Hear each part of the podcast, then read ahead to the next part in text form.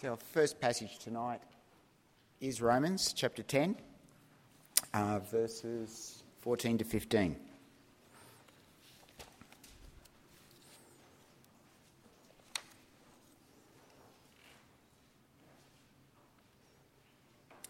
How then can they call on the one they have not believed in?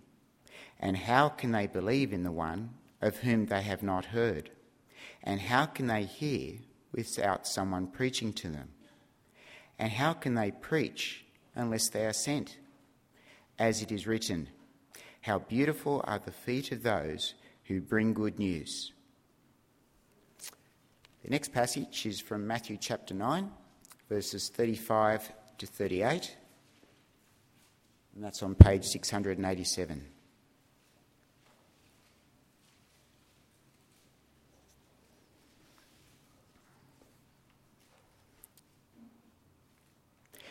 Jesus went through all the towns and villages, teaching in their synagogues, preaching the good news of the kingdom, and healing every disease and sickness.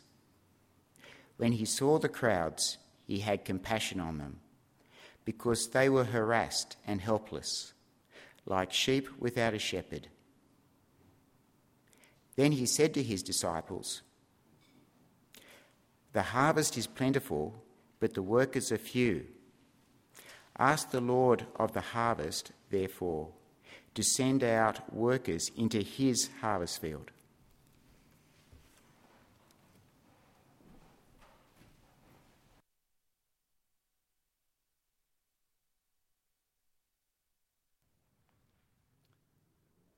Well, hi everyone. Uh, can you hear me okay? It's coming through. Um, my name's Dave, and if I haven't met you before, I'm a student minister here at 5 o'clock, and it's my privilege to uh, bring us God's Word. We're going to be looking at Matthew chapter 9, so please keep that open. Um, and we're, like we've, uh, Ron was saying before, our topic tonight is mission. Uh, this is our, our whole weekend for church, and we've been um, uh, thinking uh, you know, about our, our missionaries and the heart that they have for God's mission. Um, and friends, uh, we just we need to be careful. We're in a, a, busy kind of culture. Um, we, we outsource things in our lives, like our cleaning. You know, many of us will have cleaners and stuff like that for a house. But we've got to be careful not to outsource our mission. Uh, we can't outsource our mission. Our missionaries don't do our dirty work for us. Uh, God calls us all to have a heart for mission. So, as we come to read God's word now, um, I want us to uh, consider Jesus and consider his heart for mission. And why don't we pray that God would do his work in us again? Okay, let's pray. Father, we know your love for the world, and we pray that tonight that you would help us to understand it better, um, and not the kind of understanding that we only have in our heads, but please give us your heart for your mission. Uh, we pray this in Jesus' name. Amen. Okay, well, like I said, uh, keep your Bibles open to Matthew chapter 9. And as we do sort of step into this passage, into the blue, like we haven't been looking at this book in any kind of series, we step into a context where Jesus has been ministering and working his mission. We see his heart for the lost, and we see crowds and crowds and crowds of people following him around, lapping up every word that he says, uh, just digging in and, and sitting there and, and loving every moment of it. You can see this there in verse 35, a summary statement of the previous few chapters. Jesus has been working, teaching in their synagogues, preaching the good news of the kingdom, healing every disease and sickness in every town and village. He's going for it. And let me suggest to you if you were someone who was in the community who was uh, like a leper, as one was, mentioned uh, earlier in chapter 7, I think it is, or chapter 8, if you were uh, someone who was isolated because you had been bleeding for 12 years, like one of the women that is mentioned, if you were someone who was blinded from birth, and the only way that you were able to contribute to your society was through begging, then let me ask you what would stop you from joining those crowds? What would stop you from seeing like the, the potential that Jesus was in town, the potential that all of this could be restored? Nothing would stop you. You would join the crowd straight away. And here's the reason because Jesus is the solution to your problems. He is the, is the one person in human history who can give you life, who can forgive your sins, who can make you feel safe. You know this if you're a Christian, don't you? You know the life and forgiveness, a future hope that when you think about it is just profoundly transforming. And I wonder, do you remember the day where you first understood it? Do you remember looking back and, and that first day you recognized who Jesus was? And the, the penny dropped. And you realized, and, and, it, and it just changed everything. Friends, this is Jesus' mission.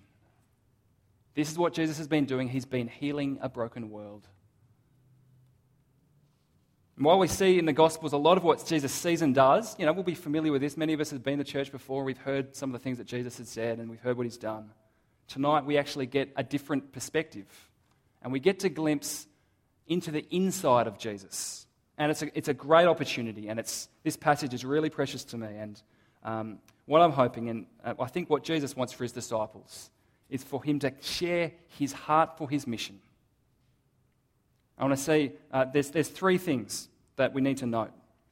Um, and we'll step through these. What Jesus sees, we note what Jesus feels, and then we know what Jesus wants his disciples to do. Okay? Those three things what he sees, what he feels, and what he wants his disciples to do. So notice first in verse 36, have a look there, that Jesus saw the crowds. They were harassed and helpless like sheep without a shepherd. Jesus saw the crowds. He's not too busy for this. He doesn't just notice it in passing, he stops and give it his full attention. This can sometimes be the hardest thing to do, can't it? To actually stop for a moment and not consider our own emotions and our own ailments and worries and anxieties, but to actually look out and see other people around you. And I wonder if you can look out like Jesus looks out. Consider a moment to, uh, uh, and try and picture uh, for a moment the people that you have seen in the last week or so. The people in your workplace, the people at the shops, at the, at the movies. Did you see the people running across the bridge this morning? Did you see the people gathered out here at Milsons Point Station? There were thousands of people. Can you picture your, the receptionist at work, your boss, the person in the cubicle next to you, those people that you get along with, those people you don't get along with? Jesus sees the crowds. Have a look in verse 36 and see what he sees. Jesus sees the crowds, that they are harassed and helpless, like sheep without a shepherd. You know, there's lots of different ways that we can sort of categorize people. We can see uh, people that we get along with, people we don't get along with, uh, the people that are sort of going to help us develop as a person, people that are sort of, uh, you know, they're, they're out of control. We're going to stay away from those people. Jesus doesn't see that. He sees people that are harassed and helpless like sheep without a shepherd. They're harassed, okay, meaning they're under attack. And they're helpless, meaning they're, they're vulnerable, that they've got no defense. And then he says, just puts these two things together in a picture. They're like sheep without a shepherd. Does anyone have any kind of experience with sheep? Anyone a rural type, country type person? Oh, one over here? Okay. Okay, we won't get you to sort of voice your opinion. I've got an opinion about it, so, um, you know, I don't know too much about sheep, honestly, but they're vulnerable things, okay? Um, I've seen sheep that have been attacked by flies, sort of been pecked at by birds, pigs, uh, frosts overnight. The weather conditions can, be, can harm sheep. They're vulnerable things, and they need a shepherd. They need a shepherd. They need someone to look after and care for them. You know, last week I was um, out at a friend's property and uh, doing some blokey kind of stuff, getting my pasty student skin into the sun. Um, it was great. I was just being such a, a bloke, you know, barbed wire. Like I had calloused hands. I had blisters on my face. I've still got them, and I still, you know, it hasn't rubbed off just yet. I'm feeling a little bit blokey at the moment. Um, so give me a handshake later on, and it'll be nice and firm. Um, but as we're sort of putting up this fence, I look into the next field, and there's this really, you know, there's sheep grazing in this field next to us. And the field that's around it is just got this excellent fence. I had, I had fence envy as I was putting up my own fence because this was pretty solidly done, set up by the council, I think. So they'd done a special job with it. They had a ute, like they had some special equipment. Um, but these, these sheep were protected. It's a small property. They've got a great fence. There's a house that can see every corner of it. But when I cast my eye over it, I saw there's, there's two dead sheep just lying there, sort of sprawled out on the ground. And, you know, dogs had got in there, and I imagine dogs had got in there, and they'll just, they'll maul anything that moves. And the sheep don't have a chance. They don't have a chance without a shepherd. And this is what Jesus sees people like this in all sorts of trouble. Notice that Jesus doesn't see. Notice what he doesn't see. He doesn't see people that are basically okay. People that are sort of going about their own business, the kind of people that, you know, you'd offer your help to them, but they'd probably refuse it anyway. They're just, they're making a fist of things. They're going fine. No, he, he sees more deeply than this. Mind you, he doesn't see people that are just innocent victims of their situations, people that are just finding it tough because of the collection of experiences in their life. Sure, you know, we are all have been changed and affected by different situations where we have been hurt in different ways from different people. There's truth to this.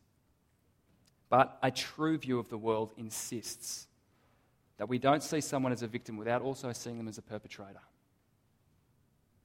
Uh, there was a man uh, called Alexander Solzhenitsyn, a man who had witnessed some of the, the worst human behavior that you can see in Second World War and in the Russian Gulag.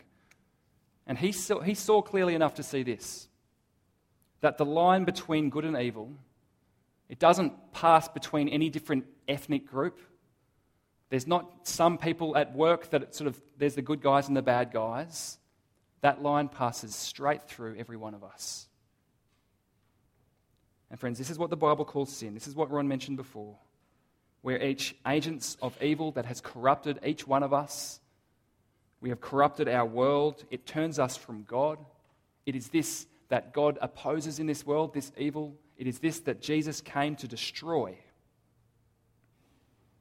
And so Jesus doesn't see basically good people trying to make a fist of it. And nor does he see basically bad people, you know, hearts full of evil, people that you just write off, they're condemned. There's no hope for those people. Jesus sees people in trouble, people who need a shepherd. And I want to ask you tonight will you see what Jesus sees?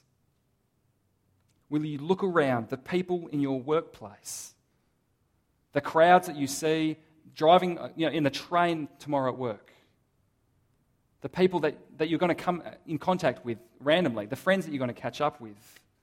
Will you see them and see them that are people in trouble, people that need a shepherd? Will you see what Jesus sees? But as well as seeing what Jesus sees, secondly, we note what Jesus feels. Feelings can be fickle things, can't they? You know, there's so many different things that can contribute to the way that you feel. You know, you might have had a bad day at work, could have just had an ice cream and you feel really good about yourself. There could have been anything that did it. Um, and we know this is the case because there are entire industries that are based on the premise. You know, the idea that you know, I'm walking down the street and I see a sign, and all of a sudden, I feel like pizza. You know, it's just, it's just sprung into this, this feeling for pizza all of a sudden because I've seen a sign. What you feel, to some degree, is a function of what you see. And so if we look around and see the people around us, you know, that they're plain bad people, if we see people and, and think they're, they're just evil people, we're probably going to feel contempt. We're going to feel some kind of indignation towards them. You might feel anger or hatred towards those people. If you see people that are basically self sufficient or successful, or people that are, are, basically going okay, how are you going to feel? Well, you might feel respect for them. You might actually be jealous of them. You might be envious. Um, you might be intimidated by them. Or if they're basically going at the same level as you, you might just not care about them at all. You know these feelings, the people you see when you see the crowds? Have a look at verse 36. When Jesus saw the crowd, he felt compassion upon them because he saw they were harassed and helpless like sheep without a shepherd. I think we know that sort of feeling of compassion, don't we? You, know, you, you look at the TV and you might see one of those World Vision ads. You might see the news and there's someone who's trapped or lost. You might um, hear a case of rape or of pedophilia and just, you know, it's that, it's that gut feeling where you long you long that the situation for that person would be different. My question is will you look around and see the crowds? And will you see that people are harassed and helpless? And will you see what Jesus sees? And will you feel the compassion that Jesus feels? Not envy, not jealousy, not intimidation or disdain. Deep, deep and sustained compassion. Uh, thirdly, Jesus' compassion has driven him to action. Uh, it's not that the compassion that kind of is there for a moment and disappears again. Uh, Jesus has been driven by his compassion to, to teach and preach and heal. Later, we, he drives him out and he's weeping over Jerusalem. And ultimately, we know that it drives him to a cruel death on the cross. And at this point, Jesus turns to his disciples and he calls them to take action. He, he tells them what to do, okay? This is the third point. Here he changes the metaphor from sheep and shepherds to another kind of agricultural metaphor to harvests and laborers. And you know, these are agricultural metaphors, but they're not just for, you know, to help the simple country types understand what's going on. They're laden with Old Testament imagery. It's always amazing to see how much the Old Testament is, is sort of uh, being used in the New Testament letters. Uh, both of these images, particularly the harvest, is speaking about God's precious people that God will one day bring to himself. They're the people that he has committed his future to. And the logic here is pretty straightforward. Jesus is gathering his people to himself, his harvest. And the logic is straightforward. There's a problem, it needs resolving. The harvest is big, and the laborers are too few. And there's one, there's one solution, isn't there? You just need to get more laborers out there. Um, my brother goes out uh, in a month's time. He's going to be doing some wheat harvesting up at Wee Waa. He's going to be driving a tractor. He drives it for 12 hours a day for 16 days. Someone else takes it for the other 12 hours, and that tractor is going 24 hours. They do 8,000 hectares, uh, sorry, acres. It's a hard work. Can you imagine doing it with sickles? You would get out there, you'd bang away for a day, you'd have to bushel it up, you'd take it back to get it threshed, and you wouldn't have made a dent on that paddock, right? The work, the harvest is big. That's the point.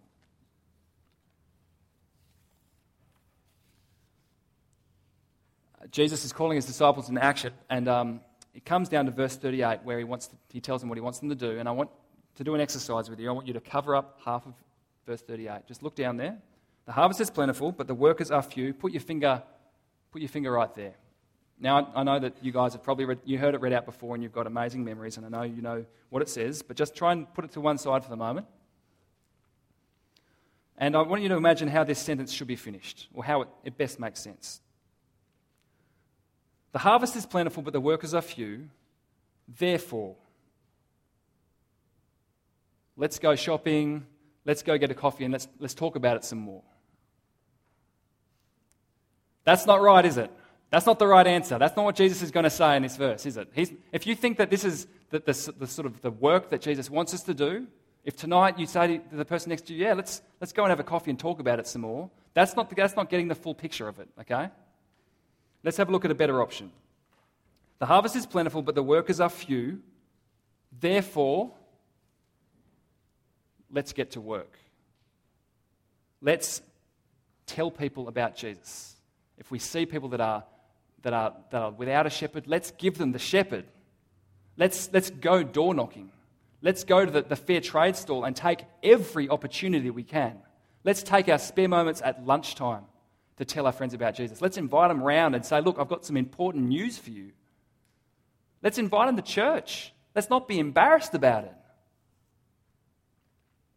Uh, in a moment, Jesus is going to enact these worlds. He's going to actually be the Lord of the harvest. He's going to send out his disciples into the harvest to work. At the end of Matthew's gospel, he's going to send a whole lot more disciples out and say, Go to the world and tell people the message that I've been teaching you about the kingdom of God. Go, everyone. Disciples equals laborers, and that involves all of us. For goodness sake, we need people to go. We need people to, to think outside of Kirribilli. We need people to think about moving overseas, like our missionaries. We're not outsourcing this to other people. Like these aren't people doing our dirty work. This is the heart that we're all to share. There's no doubt that Jesus wants his disciples to work. But that's not what he says here, is it? Have a look at verse 38 again. The harvest is plentiful, but the workers are few. Therefore, ask the Lord of the harvest to raise up laborers for the harvest. He calls his disciples to pray. And this is really important for Jesus in shaping the hearts of his disciples. He wants them to ensure, he wants to ensure that they go out not in their own strength. We never go out in our own strength and evangelize or tell people about Jesus effectively. You can't go out independent of the solution or independent of the antidote and think that you might fix the problem or remove the danger. Actually, it's really it's with a sense of relief that we hear that we need to pray, isn't it?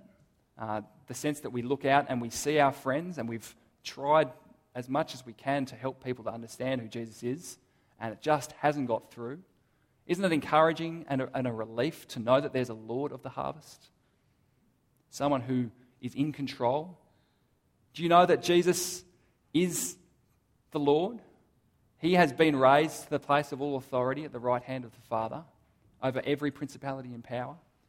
He is the Lord of the harvest, and He hasn't lost control. And He wants us to pray for His harvest, and in particular, that He would raise up people and throw them out into the fields. So, my question is will you see what Jesus sees? Will you feel what Jesus feels? And will you commit yourselves to pray? I've actually printed off a prayer on a small sheet of paper that um, hopefully has been inserted in each of the Bibles you received on the way. I'd love it if you could pull it out now.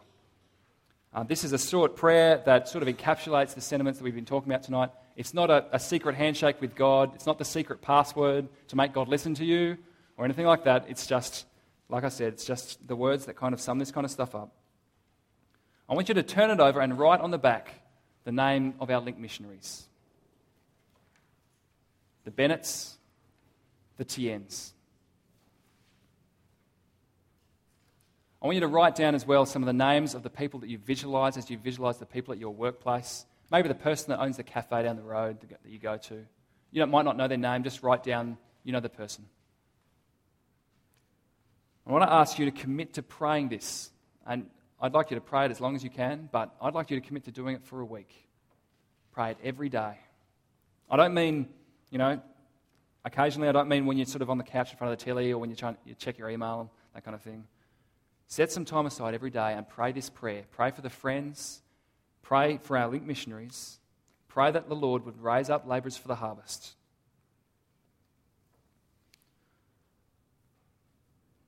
Now, tonight I've sort of focused on our heart for mission. I haven't told you to go and get into it and work, uh, to go and become a worker for the harvest. But I want to suggest to you if you're seeing the things that Jesus sees and if you're feeling the things that Jesus feels, then I'm not so sure that you'll be able to stop yourself from doing that kind of thing. And friends, if you're praying what Jesus wants you to pray, that he would raise up workers for his harvest, well, in just a moment, Jesus does actually enact. He is the Lord of the harvest, and he sends the disciples that he told to pray out into the harvest. And so this prayer is actually a fairly dangerous prayer because you might end up becoming the answer to it. Now, it's a dangerous thing to pray, um, but I want to do that dangerous thing, powerful thing right now. There's no prizes for guessing what we're going to do right now, is that we're going to pray. So let's commit our harvest to the Lord of the harvest. Lord Jesus, you are the Lord of the harvest. I want to ask that you'd please help us to see the people that live around us as you see them. Please help us to feel towards these people the compassion that you feel for them. And we want to thank you for our mission partners, and we want to thank you for the heart you've given them. Uh, Father, we want to ask, though, that you would please, please raise up workers for your harvest. We pray that these crowds might know you as we know you, that you might have mercy on them as you've had mercy on us. And Father, we pray that you would use us where necessary. Amen.